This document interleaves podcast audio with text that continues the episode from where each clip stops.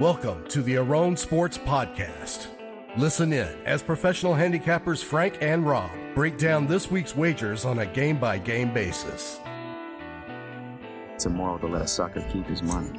Is there a lot of money to be made in that line of business? Nothing is impossible. You can shear a sheep many times, but skin him only once.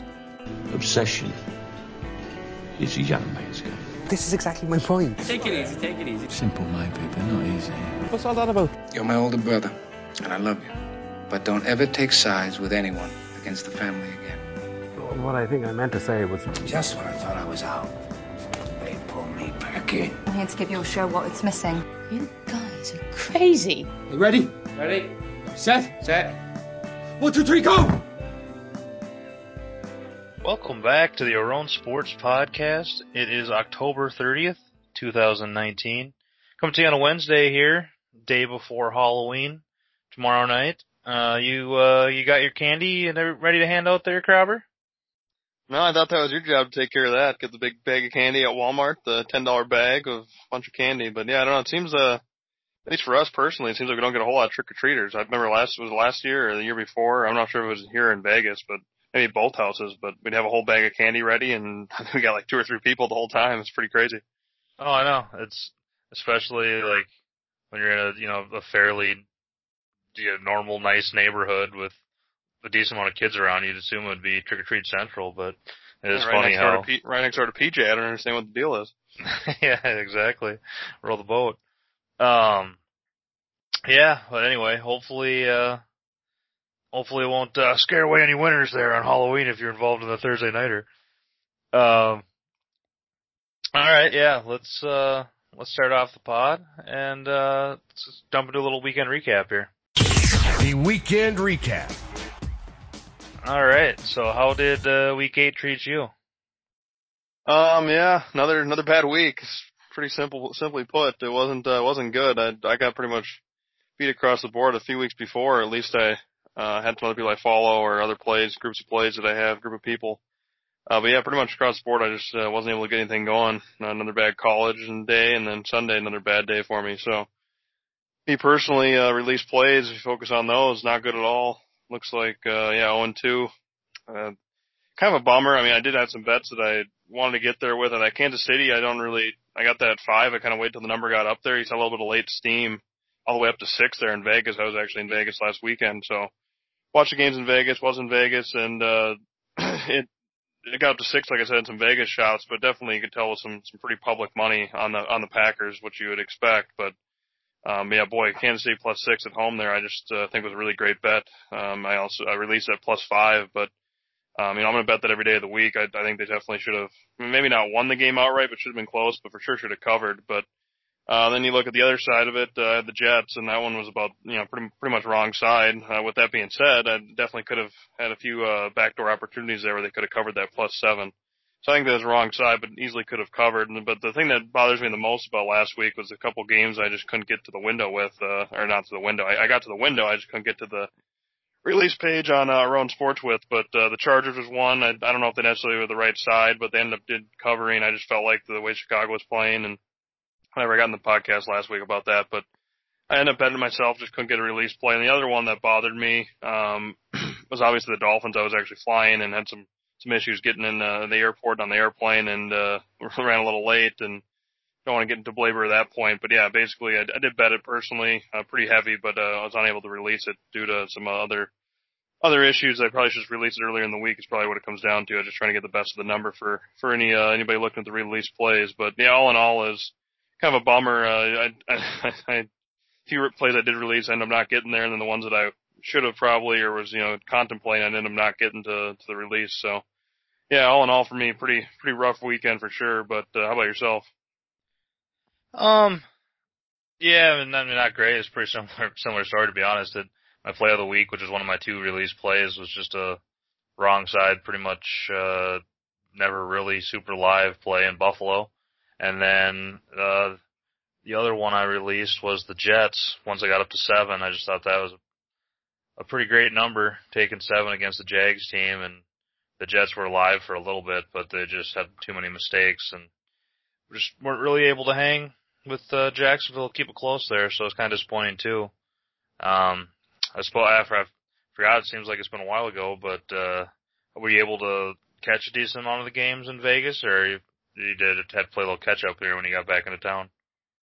Yeah, definitely a little bit of catch up. I we had the you know the two TVs and then I'm one in my big one in my room, but it's uh you know watching the red zone. I haven't watched it all year. It's been uh, a little while since we watched the red zone, and it's funny how much less uh, less you can get from a game just watching the red zone. I mean, it's better than nothing, obviously, than just looking at a box score or something or following on ESPN. But yeah, just getting a quick update. I mean, there's I don't know how many times I'm sitting there watching the game, and I think for the most part, there wasn't a whole lot of anything that I missed. But if you look at an average day of, of action, I just it, it's crazy how many times I'm sitting there like, well, I want to see that play or oh, what happened here, and you just kind of have. Uh, you know what's his name? Uh, the the host of Red Zone, whatever his name is, Siciliano. Uh, Siciliano, yeah, Andrew Siciliano, and uh, you know he doesn't do a terrible job, but it's just there's a lot of times you're sitting there like, well, I want to, you know, what happened here? You have really, really vague idea of what's going on. So yeah, it's it's pretty interesting because, uh, like I said, it's been a while since I've actually watched the red zone because uh, we have all the TVs. So, but it, yeah, it definitely is a, a little bit of a disadvantage for sure. Yeah, at least you didn't pick a terrible week to watch the red zone because I, I, I mean, even though I probably didn't feel like he caught all the action, boy, were specifically that morning slate was that just beyond boring. I, I went out and was out fairly late on Saturday at a Halloween party and uh, a little hungover there Sunday morning. Kind of uh, got all you know, got all the receivers set and and had all eight games on in the morning. And I was just kind of looking from game to game, and I was like, boy, these these look how I feel. It it wasn't great. It was just just not a lot of nothing happening and a lot of bad football and and really only a couple of uh of close games late and, and one one of them was the Chargers Bears where they were trying to give each other the game. So and of all weeks to miss, it probably wasn't a terrible one because it was just from a viewership standpoint, it was just not not too good of stuff. And then, like I said, when that coincides with with losing bets, that just makes it even worse. So, anyway, I was just curious about that. But yeah, overall, just uh, not not the greatest week uh, by any means. So, hopefully, we'll be all set. We're both back here and uh, ready to go here this week. So hopefully, we can get back on the horse. But before we get into this week's slate, let's uh, jump into uh, getting the best of the number. Getting the best of the number. All right. So, what games qualified then for getting the best of the number there, Rob? Yeah, it looks like we had two here. Um, the one Seattle Atlanta, probably the biggest. Uh, not, not the best one, I would say, just because of the you know the fact that we didn't know what the Atlanta quarterback situation was, but still is pretty widely available. I think it was six, six and a half. I was actually going to bet it myself before kickoff the day before, and then and once it was for sure announced, and that did jump up quite a bit, a couple points, but uh, kind of jumped around, like I said, six, six and a half, then went up to about eight, eight and a half, but I think it settled in at about pretty much seven and a half across the board. A few sevens I saw as well, but uh, either way, this game landed 27 to 20. Seattle winning obviously, and landed right on seven. So a little bit not as uh, not the best one, but still uh, definitely a candidate for this uh, segment. And the next one here, about a perfect example, is the Oakland Houston total. It opened 49 uh, earlier in the week. We did the podcast last week, is what I had on my sheet, and then it closed 52, 52 and a half. So, and then it landed right on 27, 24, which is 51. I actually myself had an under on that play at 52 or 52 and a half. I can't remember, but yeah, exactly uh, something you want to have uh, the best number for for sure. So yeah, two examples there, and uh, like I said, the latter being the better of the two. All right, absolutely, that's uh, a good couple there. So, well, let's uh, let's do it. Let's jump into week nine here, and uh, start it off like I said on that Halloween affair tomorrow night. Uh, we got the NFC West battle. Undefeated 49ers heading to the Cardinals. Uh, looks like the Niners are laying 10 here on the road with a total of 43. Um, yeah, my power rating here, San Francisco minus nine. Look ahead line, San Francisco minus seven. Westgate open, San Francisco seven and a half, and the total here open 44. And just a reminder for this uh, week, like I do every week, I'm going to give the, the Westgate look ahead line for the bettable line the week before so we can get, uh, take out week eight's games. So you don't have an overreaction. We can kind of judge the difference there. That's the look ahead line. And the opener is just what Westgate open.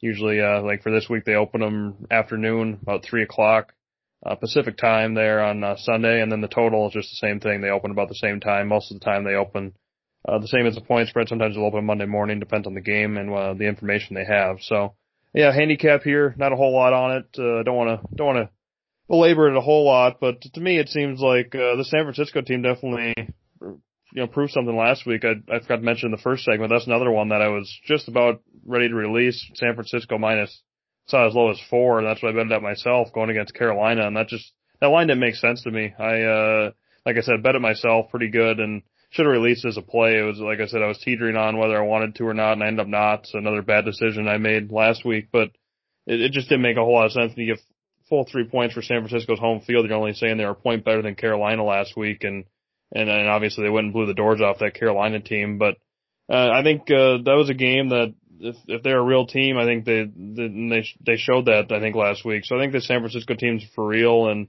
I'm not ready to be backing them here at at 10 points, but uh, I just I just don't really think I can back this Arizona team even getting a whole 10 points at at home on a Thursday night. It just seems like you got the better coach in San Francisco, you got the way better defense. That defense has been really impressive from San Francisco, and I don't know. We've seen a lot too of these. It didn't happen last week on Thursday, but these these bigger bigger favorite and better teams uh, seems like statistically in, on these Thursday games, uh, it's, it's been really successful, even if they're laying these bigger point spreads. Just it makes a little bit of sense because you have the better team that doesn't need as much time to prepare, and uh, coming on a short week, you can have uh, can get it together with just better talent as opposed to having to scheme up something to try to stop the San Francisco offense or try to you know get around the defense. It just makes a little bit of sense. But like I said, you're paying a tax here. Even just look at the look ahead line being seven, now you're going to pay ten. So um, you know, uh, maybe under 10, I think I'd be worth a small look at San Francisco, but even then, it just, uh, doesn't look like it's going to get there. Money's came in on San Francisco pretty heavy. And, uh, you know, it's like a, most of the time, if, if you follow us or me specifically, you know, I'm not going to be betting any big favorites, but this is actually a, something to be different for me. I, like I said, probably not going to bet the game, but I would definitely lean, uh, San Francisco or maybe put them in teasers or something. I just, this Arizona team, I think, uh, maybe a little bit overvalued and, uh, like I said, coaching, coaching mismatch on a short week. So yeah, lean, lean San Francisco here for me. Yeah, I don't really have a whole lot of opinion on this one. Uh, yeah, like you said, for me, it's pretty much in this price range. Almost always, it's look at the dog or pass. And I, I don't really know totally what San Francisco is. I know they're good, but I don't know if they're a slightly above average team that's just had a pretty easy schedule and is taking advantage of it, or if they are, uh, you know, borderline elite team like some of the stats would suggest. And and like the record would suggest. And then with Arizona, they felt like at the very beginning of the year, like they might contend for the number one pick or, or in that ballpark. Uh, but then they've obviously performed better than that to, to some extent here, but also have had a pretty easy schedule themselves. So not really know what to make of either of these teams. And then you throw in the Thursday night factor.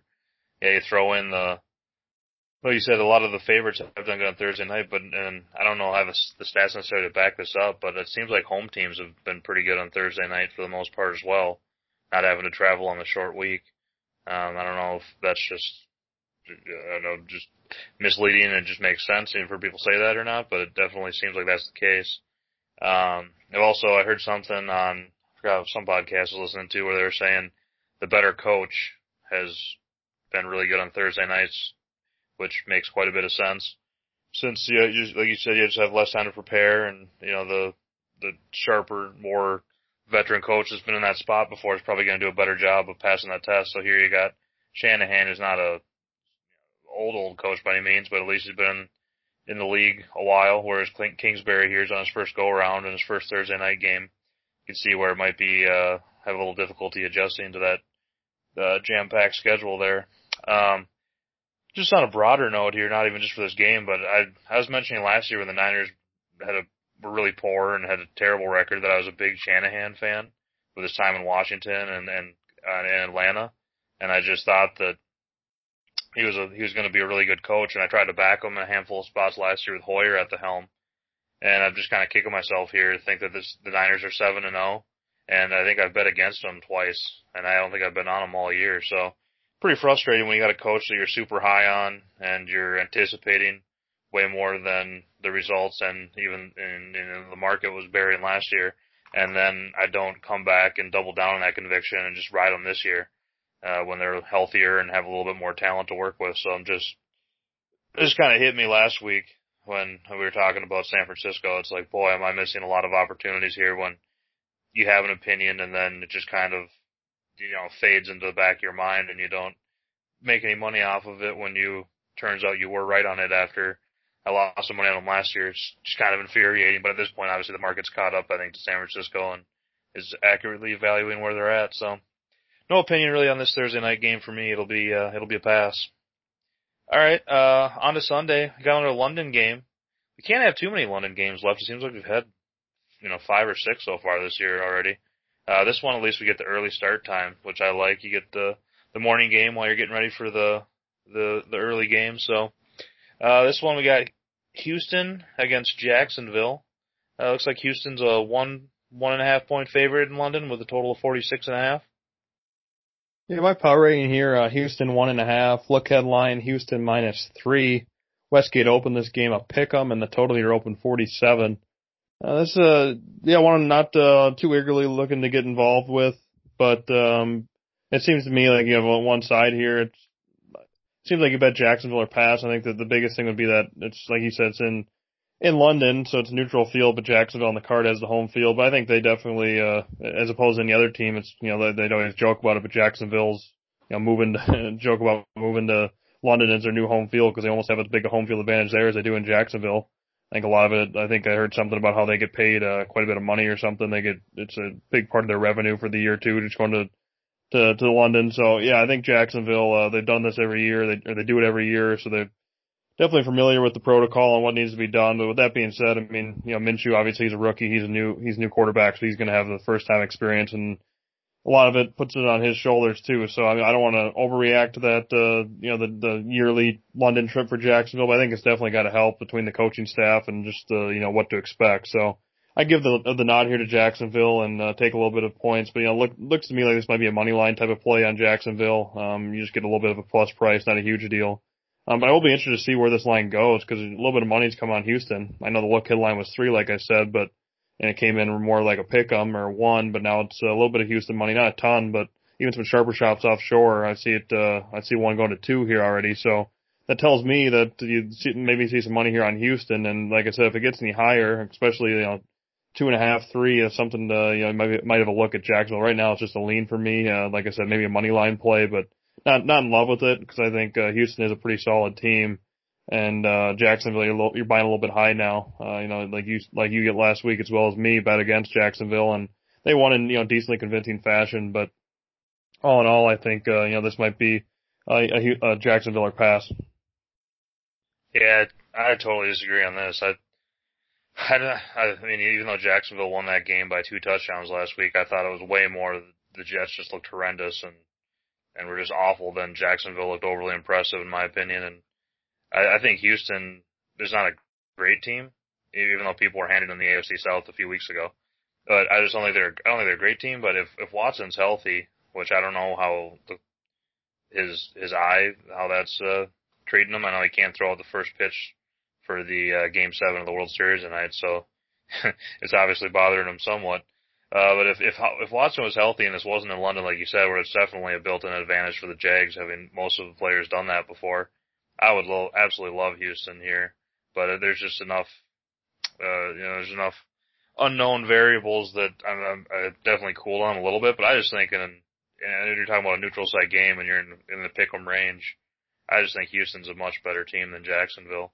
Uh, and at least Houston, you know, they they beat, uh, they won at the Chiefs and you know, they won at the Chargers and they should have beat the Saints in week one. So at least they're capable of, of, uh, playing against top level teams. You look at Jacksonville, their wins are against the Titans, Broncos, Bengals, and Jets. I mean, they just, I wouldn't say feasted on the bad teams, but that's definitely where they've been the most competitive. Uh, you know, they kept the game fairly close against the Saints against with Bridgewater.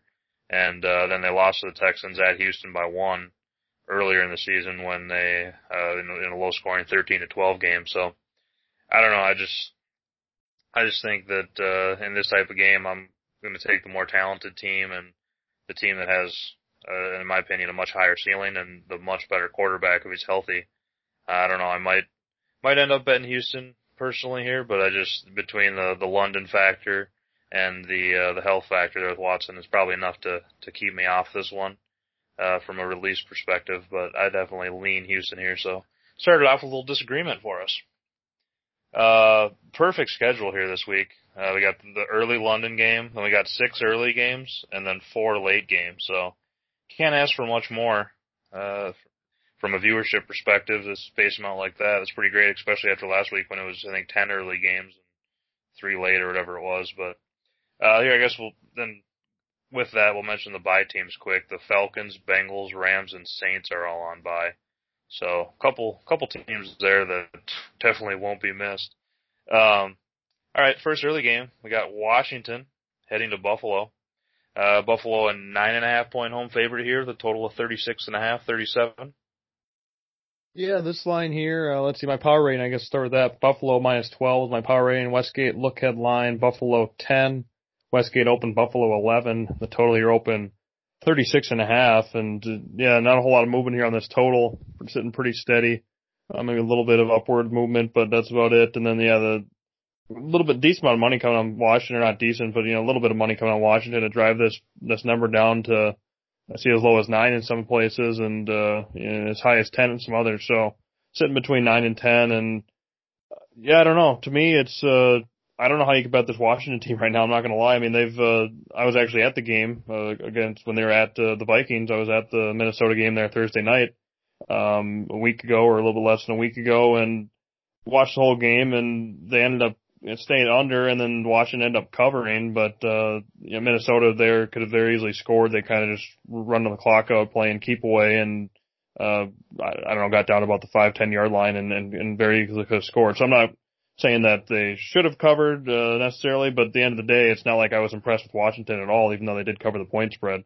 So, and I think the big thing, I think out of anything is you got to look at the quarterback play. I mean, the, the, Keenum went out after the first half with the head injury or concussion protocol, and and he was actually moving the ball pretty good against that Vikings defense. Which, from a Vikings perspective, Vikings fan, I'm a little uh, a little tough to see because that's not uh, when you can't stop Keenum and, and bottle him up. And I think he only got six points, maybe nine points, or six points, I think it was in the first half.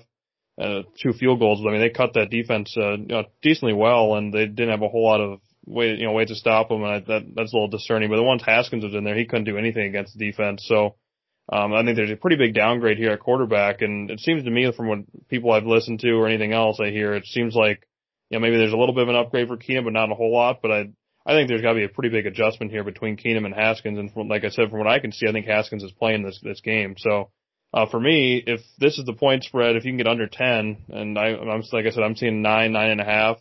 If you get something like that with Haskins in the game, I just don't think they can score points, and I think Buffalo yeah, you were. I, I bet him last week too. Uh, just kind of figured I'd get a better number, but I was, you know, pretty wrong on that game. I didn't. I didn't really like the the spot for Buffalo last week. I think it was a Philadelphia spot, and then added in that weather.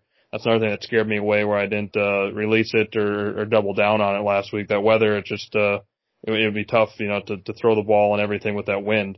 You saw the total jump down last week quite a bit in that Buffalo uh, Philly under, although it did get over um, somehow, but I think with all that being said, I don't think it was a really good spot there for Buffalo last week, and I think uh, it's a little bit excusable. I think this, uh, and then nothing else. You've seen Buffalo the way they've succeeded here and have a good record is through these bad, poor teams. So I think if uh, this will be a type of game where they can beat down on a bad opponent, and uh, yeah, Washington coming off extra rest, I don't think that's going to help them a whole lot when they're kind of in shambles and uh, don't really know what they're doing.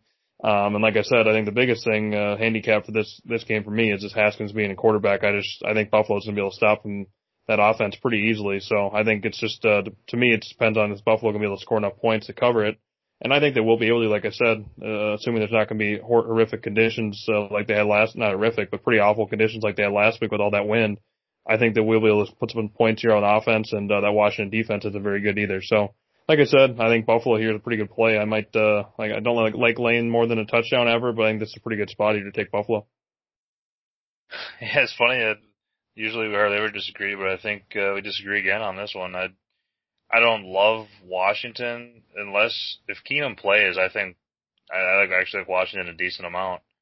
Yeah, uh, I just, think, like I said, I will caveat. If Keenum did play, I think I would move from liking Buffalo to, to lean Washington. I think that's how big of a difference the, the quarterback play is for me.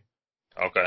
Yeah, it's, um, I, I do think Haskins is unbackable. He's just looked horrendous and his uh, well, we've seen him in limited action here in a couple games where he's came in.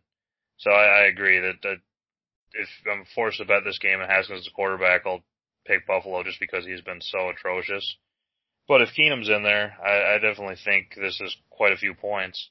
And, uh, you know, Buffalo, they're just, I liked them last week because they just seem like a team that is going to be in a lot of close games. And if you get them in the pick'em range, I think they're a team you can back because they do have a pretty solid defense.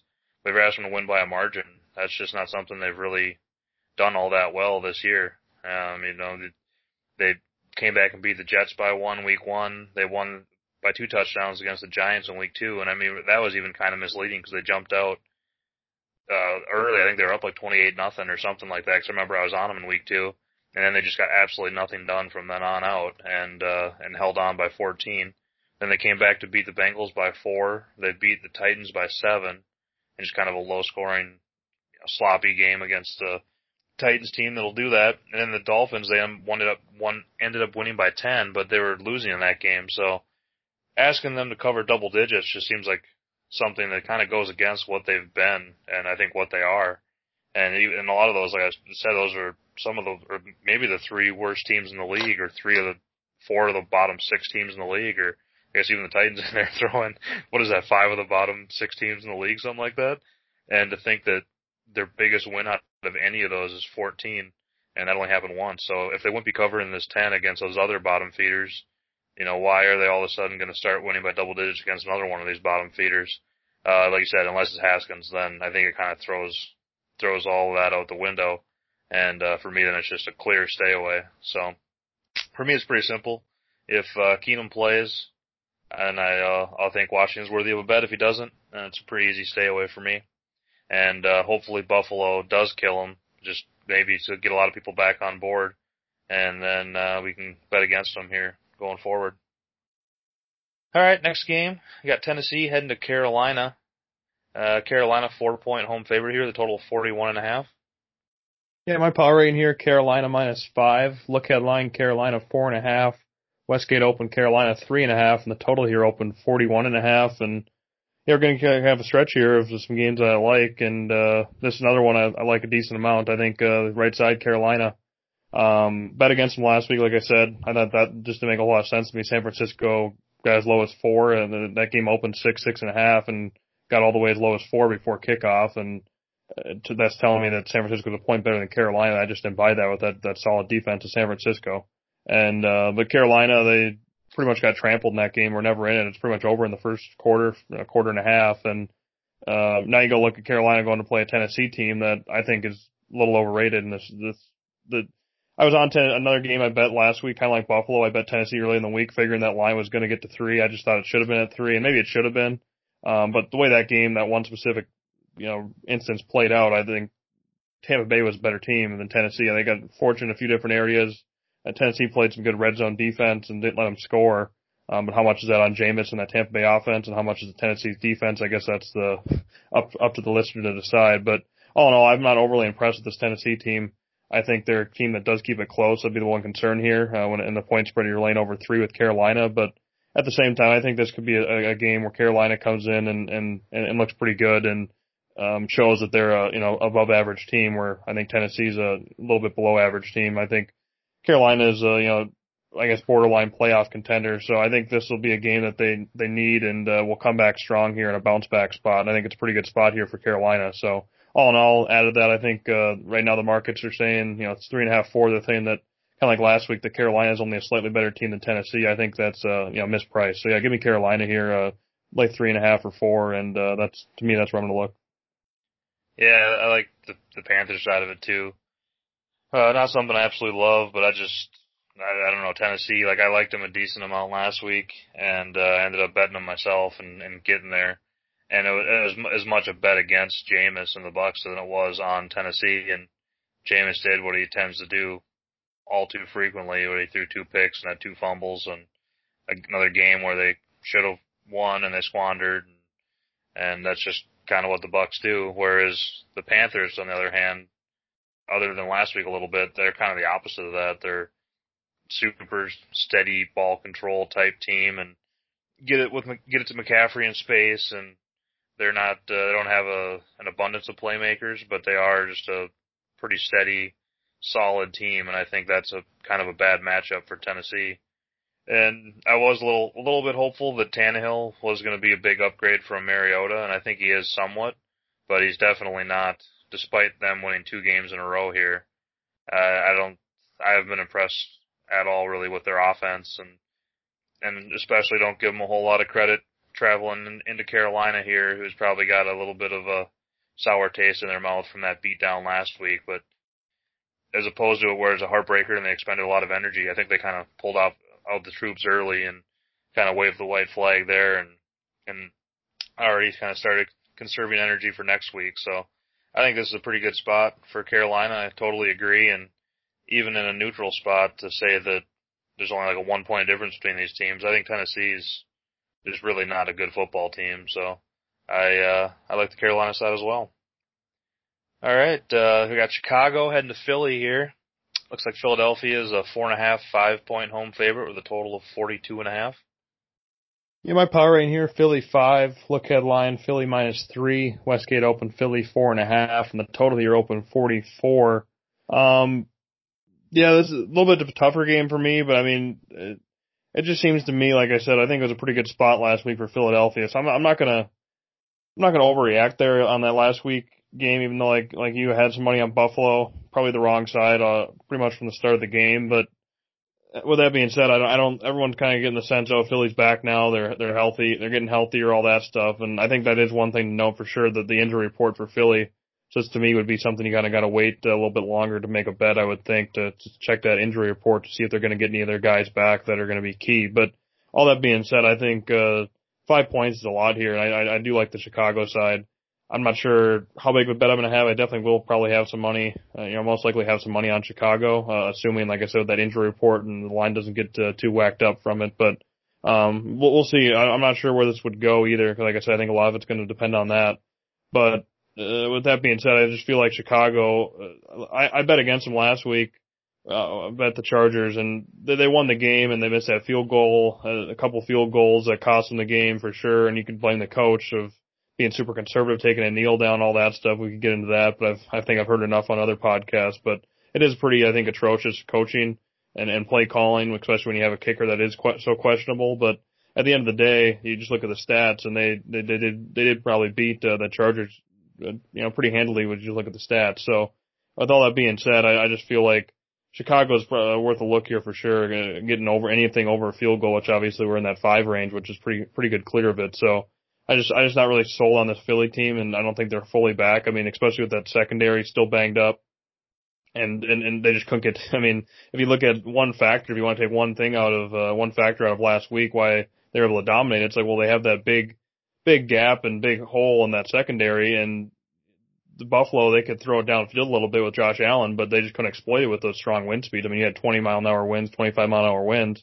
I mean, it's pretty tough to exploit it throwing a 30, 40 yard ball. So you look at going into this week, I think that's going to be a lot more exploitable for Chicago. So if they can throw the ball downfield, that might open up their offense, give Trubisky a little bit of confidence. And you know, I'm I'm the first that hasn't been on board with the Trubisky train, but at the end of the day, um, I think he's still going to be better than you know majority of the backups in the league or whatever. So I think he's still going to give the the Chicago a, a fighting chance and keep him in this game. And like I said, opening up the ball uh, downfield uh, will open up the the run offense and and uh, give the defense a little bit of a break. So yeah, I, I like Chicago here. I think this is a pretty good spot. So yeah, give me Chicago plus the points.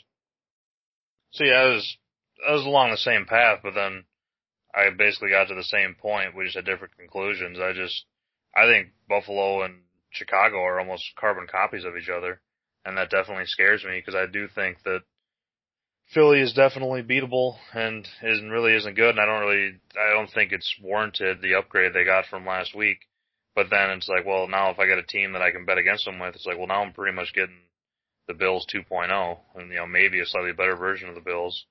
So that's a little disappointing to me. I wish it was a team that, either, you know, couldn't run the ball at all and could throw a lot or, you know, had a bad defense but had a great offense or something like that. Uh, I still like Chicago in this game and I do agree that anything over a field goal, because even though, even though Chicago hasn't been good and they did get blown out by the Saints a couple weeks ago, other than that, all their games have been close all year long. So I just think that they're a team that is going to play a lot of close games with how good their defense is and, and for the most part how conservative, or for the most part how conservative their play calling is. Uh, just, you know, trying to hide Trubisky at all costs. And this isn't a great game to do that because like I said, you need to let them loose and against the secondary and hopefully have some success and, and maybe they will do that. But I, I think this feels this should be more like a three, three and a half point ball game, or for spread wise, and the fact that it's up here at four and a half, five, I think is kind of ridiculous. It just it sucks because if you would have flip flopped the Chicago offense, I think this could be one of my bigger bets of the season. It just sucks that this profile of team is so similar to a team that Philly had so much success against last week. But nonetheless, I I still like the Chicago side as well, and uh, probably have at least a little bit on them here. All right, next game. I don't know if uh, there's any numbers out here with Mahomes in question, but we got Minnesota heading to Kansas City. You seen anything here? Yeah, I'm not seeing anything at all. I see one offshore book. Uh, I don't know if that's uh, a real line or not. I can take a look here quick, but either way, I, I, I don't know. Um, just give me, yeah, I don't see that even available. So no, I don't, I don't see anything at all. I don't know. I actually heard another podcast earlier today, and they're, they're betting this game and, and throwing a number. I don't really know what they're what they're betting on, but maybe they have more outs than I do, and that's pretty tough to have. But uh, maybe that's the case. yeah, yeah. I don't know. It should it should be a obviously more fun if Mahomes came back and was 100%, but definitely an interesting one. Is uh, especially as far as you know the Vikings fans go. I got some I took some Vikings to win the NFC North at two and a half to one at the beginning of the year, and then I doubled down on them at four to one after they went two and two. And the fact that the Packers just kind of keep cruising along in their game back, and then the Packers got Matt Moore and the Chiefs last week, it it'd be a pretty tough pill to swallow if Mahomes did happen to come back and and uh, win this game, or if the Vikes just blew it and, and lost in Kansas City to the backup. But from yeah, uh, I will say for this game, my my number with uh, with Moore uh, being in, which I do expect him to be playing. It's hard to imagine that Mahomes could come back, but uh, with the Moore line I have here is Minnesota three. So to me, this is a you know we don't have any lines to talk about, so I don't want to just talk about thin air. But I think anything under three is worth a Minnesota bet, uh, assuming Matt Moore is at quarterback, and then um, if if Mahomes is in, I think if you can if I think that line, I don't know, maybe about three or something, a little bit, a little tick higher might come at. You would think. I'm not really sure. Um, and it's hard to tell because you don't know how healthy he is. But seems to me if you can, uh, if, if even if he is in, uh, I think anything if you get uh, Minnesota anything above three would probably be worth, worth a look if it comes in three and a half or something. So I guess that'd just be a kind of a baseline for me uh, early in the week here without knowing a lot of information on the game. Yeah, and Moore did play, I think, pretty good last week against the Packers. I, I yeah, not good enough to get a cover for me, but uh, no. good enough to look good. Yeah, exactly. I, I agree. Though he definitely played serviceable. Yeah, as much of the defense, which isn't all that surprising with the Chiefs' defense as anything. So you think it'd be a fairly decent week for the Vikings offense to get back on track and and sling around the field. But anyway, that's enough on that one with with uh, hardly any numbers there. Let's head to a the real barn burner. We got uh, AFC East battle Got the Jets off a awful performance at Jacksonville, heading down south to play Miami. Uh, got the Jets three point road favorites here with a total of forty and a half, forty one.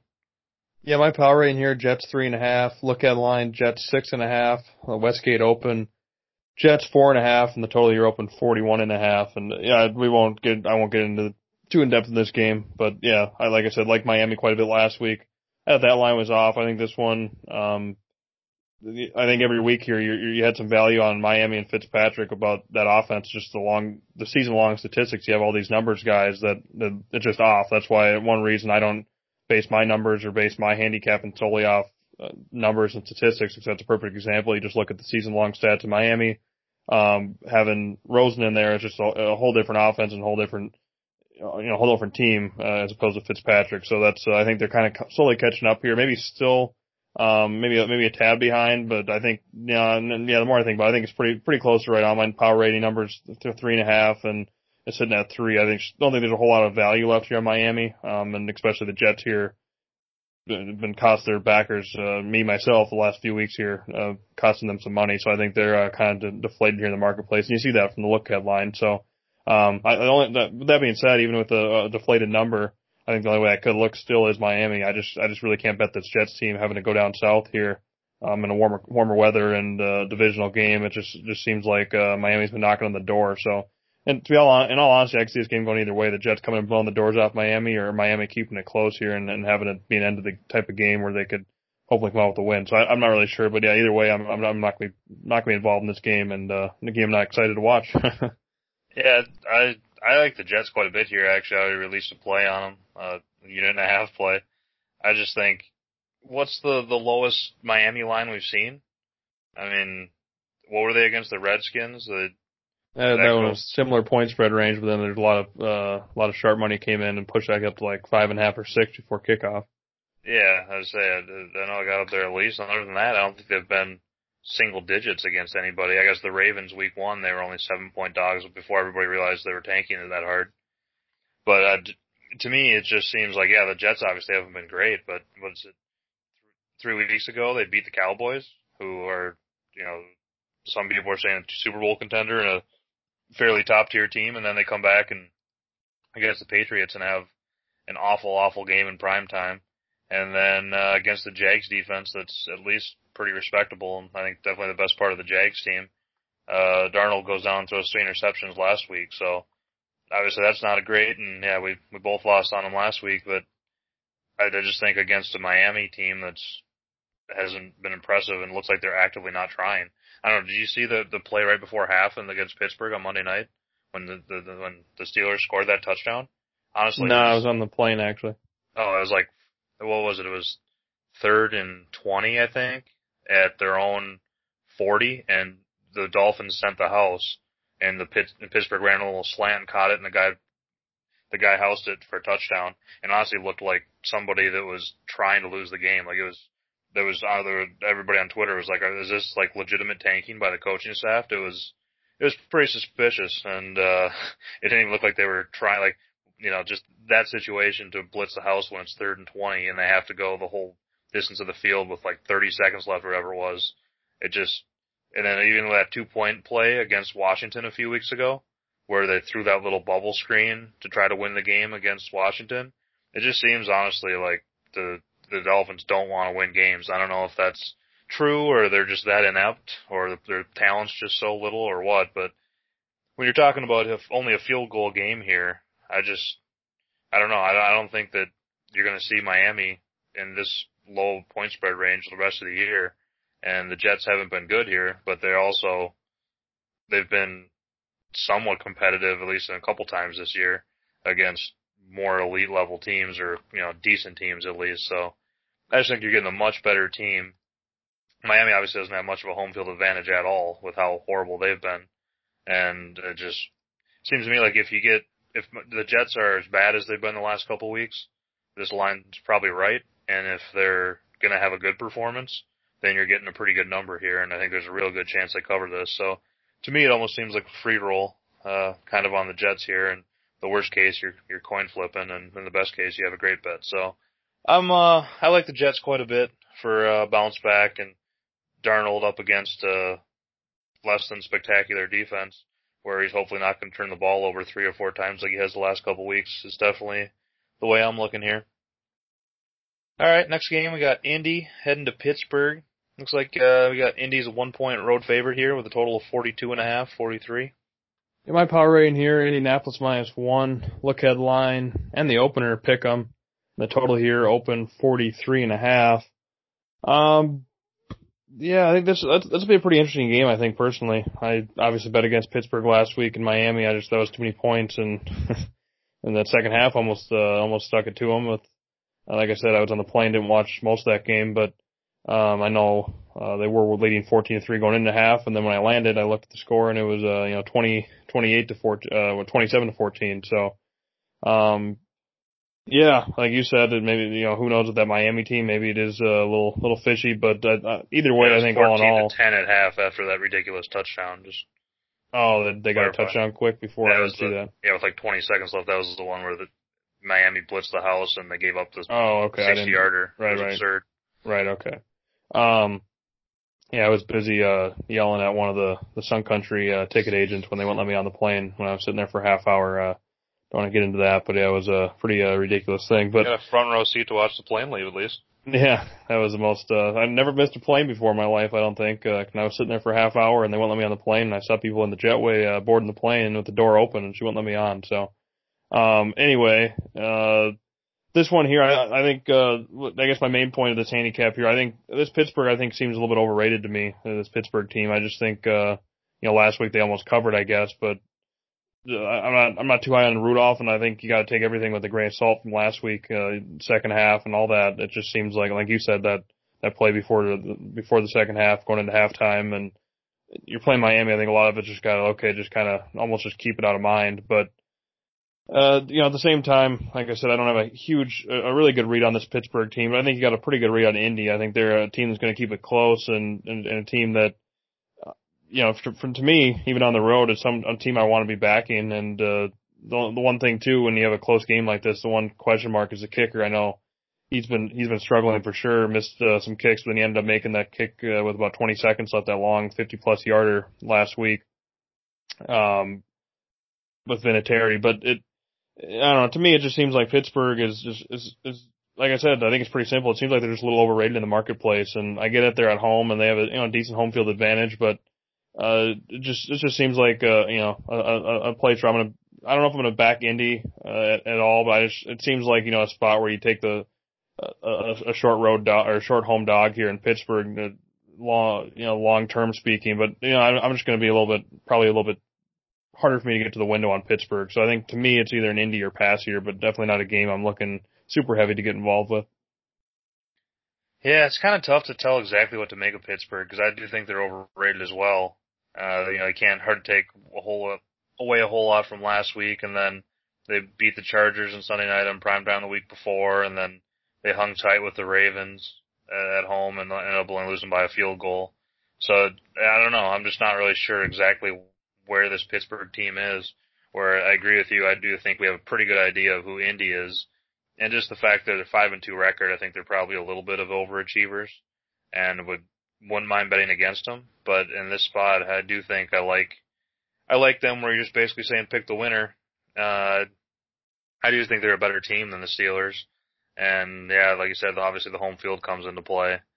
But I just I don't know I I I I, want to bet Indy here, but I just don't know if I like them enough. When they just like, even last, maybe I just I'm probably being too biased from what we saw last week, where they should have lost to the Broncos outright, and we're pretty fortunate to, to come away with that win.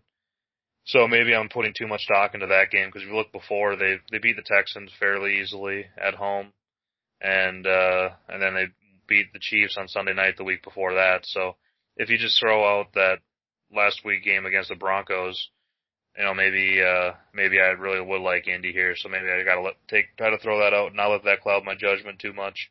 But just in general, they're a team that plays a lot of close games, and uh, you know, obviously in this this point press spread range, it doesn't matter if they win close or win by a lot as long as they get there. So uh, I guess I'd, I'd lean to Indy as well, but not sure I'm gonna be heavy on it. All right, uh, afternoon games. First one we got is Detroit heading to Oakland. Looks like uh, Oakland's a two point home favorite here with a total of 50, 50 and a half. Um, yeah, my power rating here is Oakland minus two. Look ahead line here, Pick'em. Westgate open, Oakland one, and the total here open 51. Um, yeah, uh, it, this kind of like the game before in a sense, but not quite the same. But it seems like Oakland again. It, it, I think I'm a little bit off here on Oakland compared to the market. I think Oakland's a little bit higher on this Oakland team than I am, and um. I thought this game would be closer to you know probably get to three, and I, I think it still has a chance to get to three. I, it seems to me like uh, this, like I said, has a decent chance to get to three, and if that, that is the case, or even two and a half, I think Detroit's probably worth a look. It's just I think Stafford's been is playing too good of football right now, and and has looked pretty solid, and even last week they didn't cover. I was on Detroit myself when it got down to six, and they didn't cover, but they got a cheap backdoor cover. The Giants did, and I think the, the Detroit had full control that game. It felt like the whole game. So I, I don't really take a whole lot away from Detroit there. I think uh, they were probably the right side in that game, and ended up, like I said, Giants backdoor covering there. It's a little, uh, little lucky, I think. But at the end of the day, um, Detroit, I think is that that was wasn't the best position. I think for Detroit. That's what that's why I didn't have a huge bet on it, just because uh, laying points like that. I just I feel like Detroit's a much better underdog team and an underdog role, and you always have uh, you know Stafford. If you know not a huge room here in this point spread, but a backdoor get a uh, late uh, you know late points there quick on the offense side, offensive side. So yeah, to me here, I think uh, it looks like gonna be a little bit of higher scoring affair, and um, I think yeah, like I said, I think Detroit field will put some points on the board, in Oakland like I said, I think they they're, they're pretty impressive. They had they've had a lot of tough teams so their strength of schedule is definitely pretty strong. I think a lot of that's probably what people are going to be looking at here as opposed to Detroit. But I, I just, I, I, like I said, I think Oakland's kind of just, uh, little, I think they're overperforming a little bit or what they, what they should be or what I expect them to play. So I think they're going to come down to earth a little bit because this was a team that's going to, that was pretty horrific going into the season. So I, I don't know. I, I think the Oakland's going to take some money. I still think, uh, this has a chance to get into three, but even at two and a half, I think Detroit, uh, definitely worth the look here. Yeah, I just, I mean, looking at the results, Oakland's performed just fine. You know, they lost a close game to the Texans last week. They lost to the Packers by 18, but like we said last week, this is definitely a little misleading. They, they could have been a lot closer in that game than they beat the Bears in London, where they got out to an early lead and then held on. And then they won at the Colts the week before, and it was kind of a it was a pretty good spot for them. So they've they've been performing just fine. I just I just don't really buy them. I just I don't think they're that good of a team, and I think they're overperforming their results. Uh, even though they are three and four, I don't even think they're that good. Whereas the Lions are three, three and one. So I think the price range here is their pricing is these teams are pretty equal, uh, a lot based on their record. Then you look at Detroit and it's like they had that game pretty much in hand most of the game, and even though it sucks for Lions backers like you last week that the Giants came through the back door like that, they were never really in in doubt of losing the game. And then the week before to the Vikings, you know, they ended up losing by 12, but they were they were in that game for most of the game too, and a couple things could have happened differently, and then maybe the you know who knows they maybe could have snuck that one out. And the week before they should have beat the Packers if it wasn't for the uh, the refs jumping on the Packers and pushing them across the finish line. And even the week before that, they uh, only lost by four to the Chiefs at home, in which a game that could have gone either way. So, and to go even further back, they beat the Eagles on the road and they beat the Chargers. So, it just seems like the Lions have been a sneaky, really solid team here, and maybe they're starting to trend a little bit the opposite way. I think you could maybe make that case with, you know, some injuries and whatnot. But I just think that the the Lions are a better caliber team than Oakland, and Oakland's their offense has been okay, and, it, and it's put up a decent amount of points. But I just I don't trust Carr at all. He's just you're just watching him. He he sails balls a lot, and I I do give Gruden a lot of credit for getting as much out of this team as he has because I'm not really impressed with most of their players. Whereas Stafford, on the other hand, he's kind of been a punching bag throughout his career in a lot of ways. Uh, just saying, you know, he can't win big games and kind of a lot of the same knocks that Cousins gets. He's just a stat patter and everything, and, and to some extent he is, but he's been playing pretty good football for the most part this year. And in a matchup here, I'd much rather have Stafford over Carr. And I, the, the Detroit's defense has kind of been up and down, but if they're up, they're a way better defense than Oakland. And if they're down, they're basically a draw. So, uh, in a game where they're being priced pretty, pretty, uh, similarly here, I, I definitely like Detroit. Um, yeah, you said if you can get a three, I'd absolutely love it. Even at two, I like it. I'd bet Detroit money line. And then I've actually already released a, uh, a two unit play here. Feel super good about this one on the over. I know I had some, uh, over last week in the Detroit Giants game and, uh, mentioned that on the pod. I like that quite a bit and I don't know why I didn't release it. I definitely should have, but um, that one got there relatively easily, and the Lions, I think, with their injuries, have trended more towards an over team. And then Oakland, every time I watch them, it's like, you know, they they have some success offensively, and their defense is just horrendous, especially in the secondary. They just give up chunk plays to the Texans, Packers, even the Bears. It just it doesn't matter who they're playing; they're giving up huge plays too. So I think this is a great spot here for the over, and a lot of these games you know, where I think it's going to be a over shootout like we had with, uh, you know, Atlanta and the Rams a couple weeks ago. They're priced up in the 54, 55 point range. So the fact that this is only in the 50 range, I think is, uh, a little bit of a discount. And then you also got the, uh, interconference thing going where when you got teams playing, you know, one AFC team, one NFC team, those tend to, to lean more towards shootouts and higher scoring games generally because they're not quite as important and they're not, you know, division games or anything where they're, hard fought, so they they tend to lean over more so. So I think quite a bit about this game sets up for uh, for an over, and I think there's a little bit of value on Detroit. So that's uh, I like this game quite a bit actually. Next afternoon game, we got Tampa Bay heading to Seattle. Uh, Seattle six point home favorite here, the total of 51, 51 and a half. Yeah, my power rating here, Seattle minus six. Look ahead line, Seattle five and a half, and the Westgate Open, Seattle six. The total here open 53. Um, yeah, a little bit of downward movement on this total under. It's, I don't, I don't think I totally disagree with it. Um, seems a little little high on that total, um, but not a huge opinion.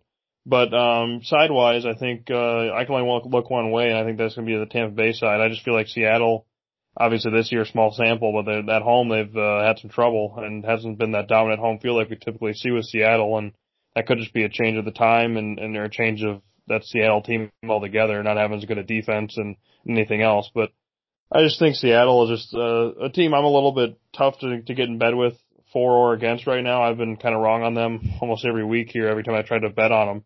Um, I did want to bet on them last week at six and a half, six, but uh, it was kind of hard to, a little bit hard to get that. I wasn't able to pull the trigger, but um, like I said, it's just a, a team I can't, I don't have a huge, a pretty good gauge for, but this seems to me like, uh, like I said, Tampa Bay, I think was a better team last week against Tennessee and, uh, didn't end up winning and had that one call goal against them where they fumbled the ball going for it on fourth and two when they did a fake field goal and the refs prematurely called the whistle when reality they should have let the play go and Tampa Bay would have scored a touchdown and probably wouldn't end up winning that game outright. So, um, not that that's just one play and then even without that they, they, you know, probably still should have won the game. So, um, I think, I think Tampa Bay, it, it, like you said, when, when you're, when you're going over the Tennessee game, it's just tough, tough to get in bed with Winston. Uh, that's definitely a, a thing. Uh, especially going into Seattle, uh, which in theory should be a, a really good home field and tough to play with that noise. Um, for, for Seattle, it's to be tough to play, go in there, but at the end of the day, I just feel like this is a pretty expensive price here for Seattle to lay, uh, with the, a Tampa Bay team that's capable of putting up points, uh, or, you know, staying in games and putting up points. So, um, yeah, I, I think I'll, uh, you know, I, I look at Tampa Bay, but again, it's just it's kind of tough when you're only getting six. It'd be uh, something if you get a little bit more, which is probably not going to get there. Uh, maybe like seven, you'd look a lot uh, heavier at Tampa Bay. But like I said, I don't think it's going to get. Uh, I don't even know if we'll get above much much above six. So um, yeah, maybe six, six and a half. Uh, look at Tampa Bay, but not not a huge play. Yeah, I, I lean to Tampa as well. I just I don't think Seattle's that good. They're definitely not six and two good. Um, I've pretty much been bet against or or pass on Seattle all year, and for the most part, it's paid off. I I got some money against them with the Saints, with the Rams, with the Ravens, and uh, the only time it didn't work for me is when I had the Browns in a game where they had every chance to win and, and couldn't do it. Couple weeks ago against the against Seattle, uh, it does scare me because last time I took Tampa Bay, it was against the Panthers in London, and and it was pretty non-competitive. And that just Tampa Bay is such a high variance team that I just think each point is less valuable with them than it is with a lot of teams. So obviously you want to get the best of the number regardless, but just to me, I could see Seattle or Tampa Bay going in here and winning kind of like they did at the Rams.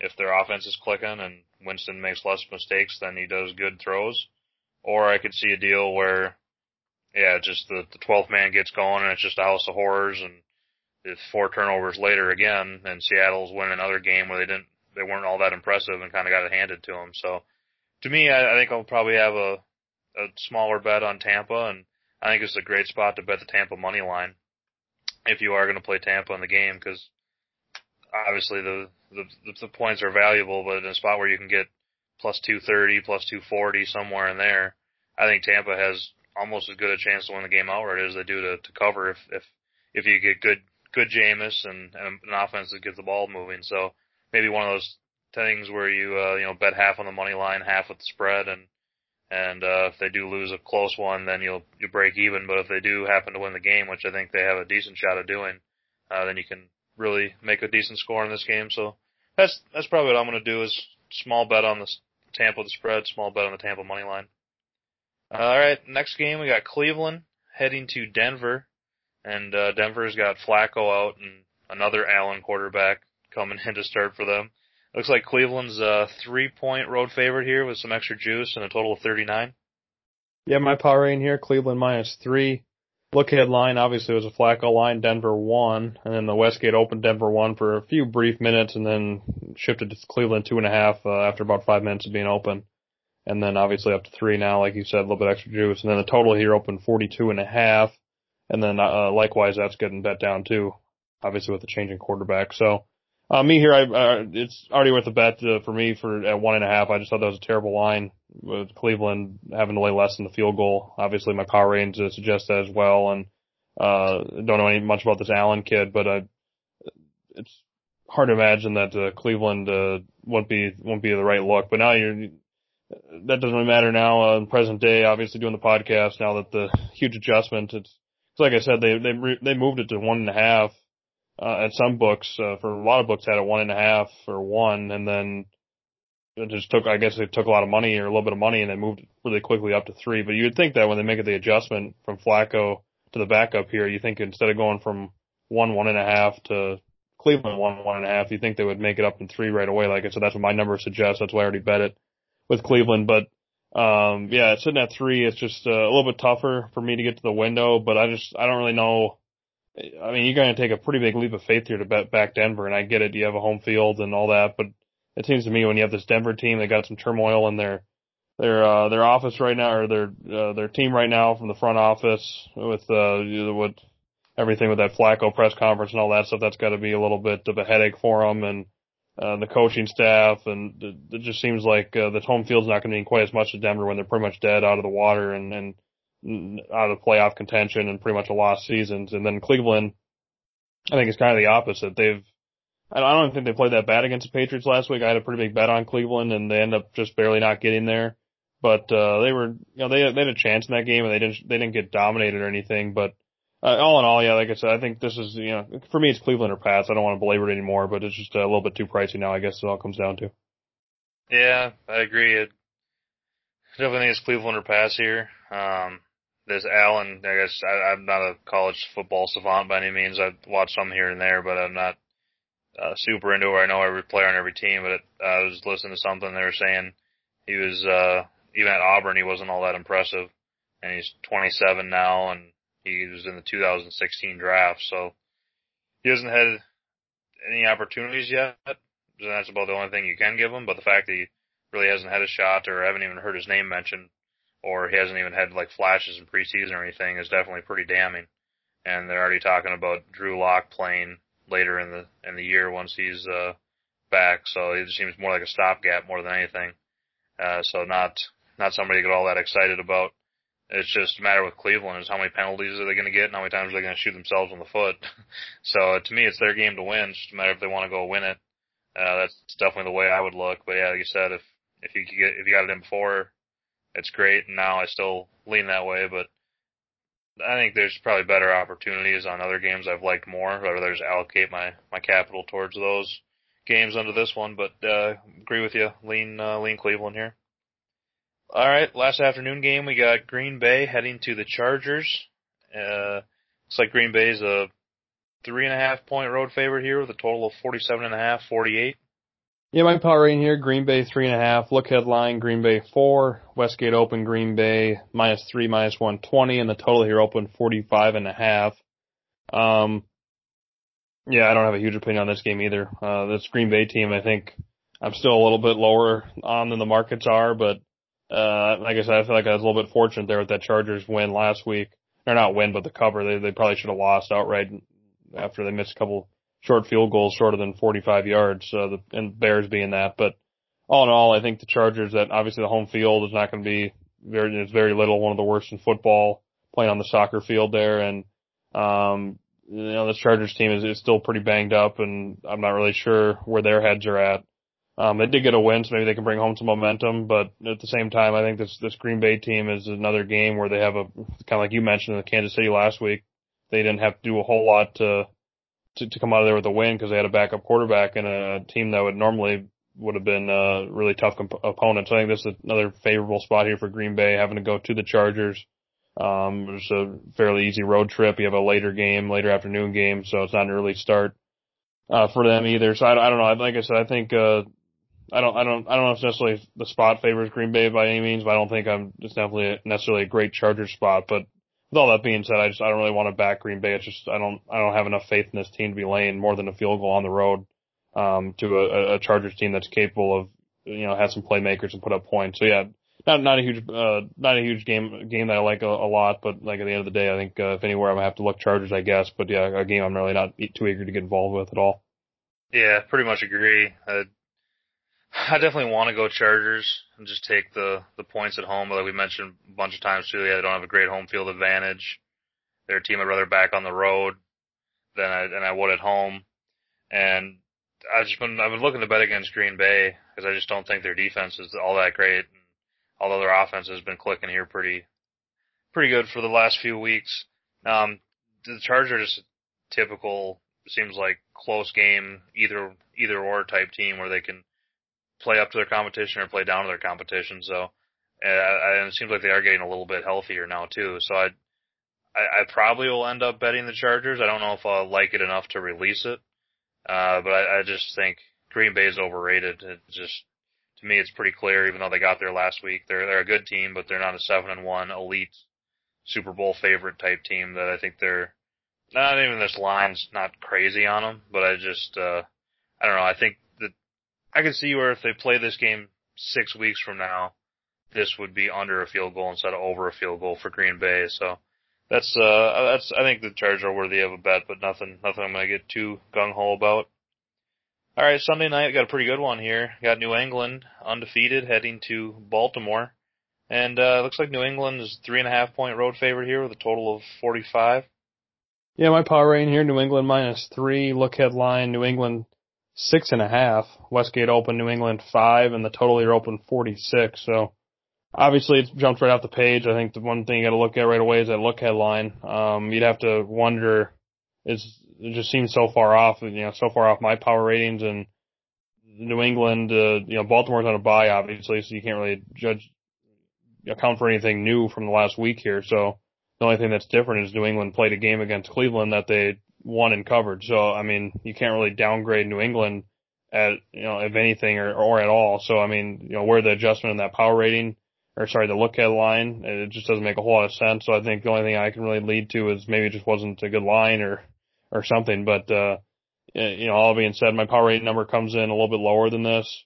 So, you know, numbers suggest, you know, small play on Baltimore, but it's just, uh, yeah, boy, I've been, getting burned on New England here the last couple of weeks. Had, like I said, had a big play against them last week and had a decent play the week before. And, uh, yeah, I just, uh, you know, kind of get, uh, getting tired of getting burned a little bit. But, uh, again, it just seems like this New England team with that offense that it's going to be a little bit tougher for them against Baltimore's defense, I believe. And I think Baltimore's offense is going to give the trouble, a little bit of trouble to this New England defense as well. So again, uh, kind of sound repetitive and redundant, but the only way I could look here would be Baltimore. Um, but again, it's just a, a bet I'm really not, uh, not really rushing the window to get to and, and something I'm most likely not going to get involved with. That just, uh, especially now the numbers came down so much since the opener. Um, just steady Baltimore money. It just, you're not really getting any kind of a bargain either at this price. So, um, yeah, uh, Baltimore pass, but again, uh, another one I'm probably just not going to be likely to get involved with. But like you said, it will be a good game to watch for sure. Uh, see, I think people are giving Baltimore too much credit for that win against Seattle. I think that's kind of the the, the sentiment that's driving this number down. So I've I think there's a per example of two teams I'm kind of looking to bet against, and I think Baltimore looked impressive enough where now you're kind of getting value taking New England and going against Baltimore. The only thing that worries me a little bit is the fact that New England really hasn't played anybody all year either. I mean, their their best win, I guess, is the Bills, who you know they don't look all that great now either. Other than that, it's probably the Steelers. So then you look at the flip side, and Baltimore had that big win against Seattle that I don't think is even all that impressive. And then other than that, their best win is the Steelers probably. So you got two teams that maybe that's just kind of what you're going to have a lot in the AFC. Is just like uh, none of these wins are really all that impressive. Uh, so I guess it's kind of hard to tell uh, what you're going to get from that. It seems like I kind of lean a little bit to the under here. It just seems like Baltimore just runs the clock constantly and just wants to keep it going. And then New England kind of does those ball control, short passing drives a lot too. And their offense really hasn't been that great for pretty much all year. So to me, I kind of lean under it, uh, under the 45 and just figure it's going to be a, a steady moving clock and it's going to take some kind of flukiness to get it over this total. And then I also, I, I lean to New England. I don't know if we'll end up getting there, but I just trust the pedigree and, and the system and, and Belichick, even though I do like Harbaugh. I just trust the whole New England setup over Lamar Jackson and, and what Baltimore has to offer because I do think with Belichick is going to take away your best, your best thing. And if he does take away Lamar on the ground, I just don't trust anything else I have to, to win this game. So I, I lean New England and I, uh, I think I like the under. So that's where I'll be in that one. Uh, all right, it's Monday nighter. We got the NFC East battle. We got Dallas seven point road chalk here heading to the Giants. Uh, looks like a total of forty-seven and a half, forty-eight. Yeah, my power rating here, Dallas seven and a half. Look ahead line, Dallas minus nine. Westgate open, Dallas seven and a half, and the total here open forty-eight. Um, to me, kind of similar to last game. I just feel like, uh, you know, I just, I don't know how you can really back, you know, how you can really bet Dallas here laying seven on the road. And I, and I get it. I think, like I said, Giants last week, I think it was a little bit phony. Don't think they really had any business covering that game. They were, uh, pretty much out of it against Detroit and the last ditch effort and got a backdoor cover, but, um, I'm not really too impressed with this Giants team at all. So I'm pretty low on this Giants team. But with that being said, I just, this Dallas team, yeah, they are coming off a bye. Um, but I just, I'm just really not too high on them either. And then you look at a divisional game, um, where they have to travel to the, to, uh, to New Jersey there for the Giants. It just seems like, uh, I don't know if it was necessarily too high, uh, cause I don't really know, cause I know if he made it, if they did make it at less than seven, I'm sure they just get a lot of money on Dallas. So I, I kind of understand where the number's at, but I just, I, me myself, I just can't fathom backing Dallas uh, with laying seven points here. So obviously that means, you know, you have to back the Giants or pass. And, uh, yeah, it, it, to me, I think it'll be a decision you know, on Monday what, what I want to do and see where this line goes. Like, like I said, uh, op- the look ahead was, look it was nine and then they opened seven and a half. So, I mean, you're, you're definitely not, you already lost a little bit of value if you were going to bet the Giants because losing that hook is pretty significant. So that's something that has to be considered. But, I won't be surprised too if this line um, gets back up there by the time kickoff. I mean, it's a Monday night game. The public gets involved on Dallas, and uh, I won't be surprised if this does get above seven again. So maybe something if you wanted the Giants, I probably won't be worth waiting. Maybe I would think, and see if you can get that extra hook. And uh, yeah, we'll see. And, and again, I don't even love it at seven and a half, but uh, just try to get the best number like I always do. But uh, again, Giants are pass, but just again, not a game I'm, I'm really looking, really eager to get involved with. I know last week I was I like both those primetime games, Kansas City and Miami, but this week uh, a little bit different story with not a not a huge uh, huge opinion on either one of them. Yeah, I, just think yeah, like mechanically or just by looking at the numbers, like okay, you should probably be on the Giants here, and I can see a case for that. I I don't.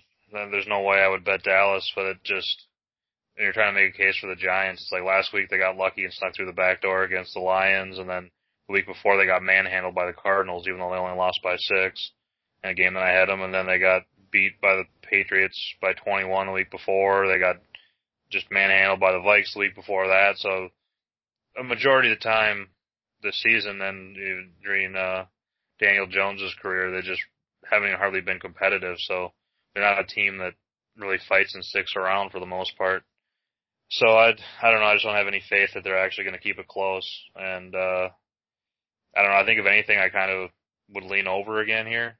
I think the Giants, like I said last week, I think the the Lions kind of were an over team along with the Giants. Like they both kind of were, and I still think that.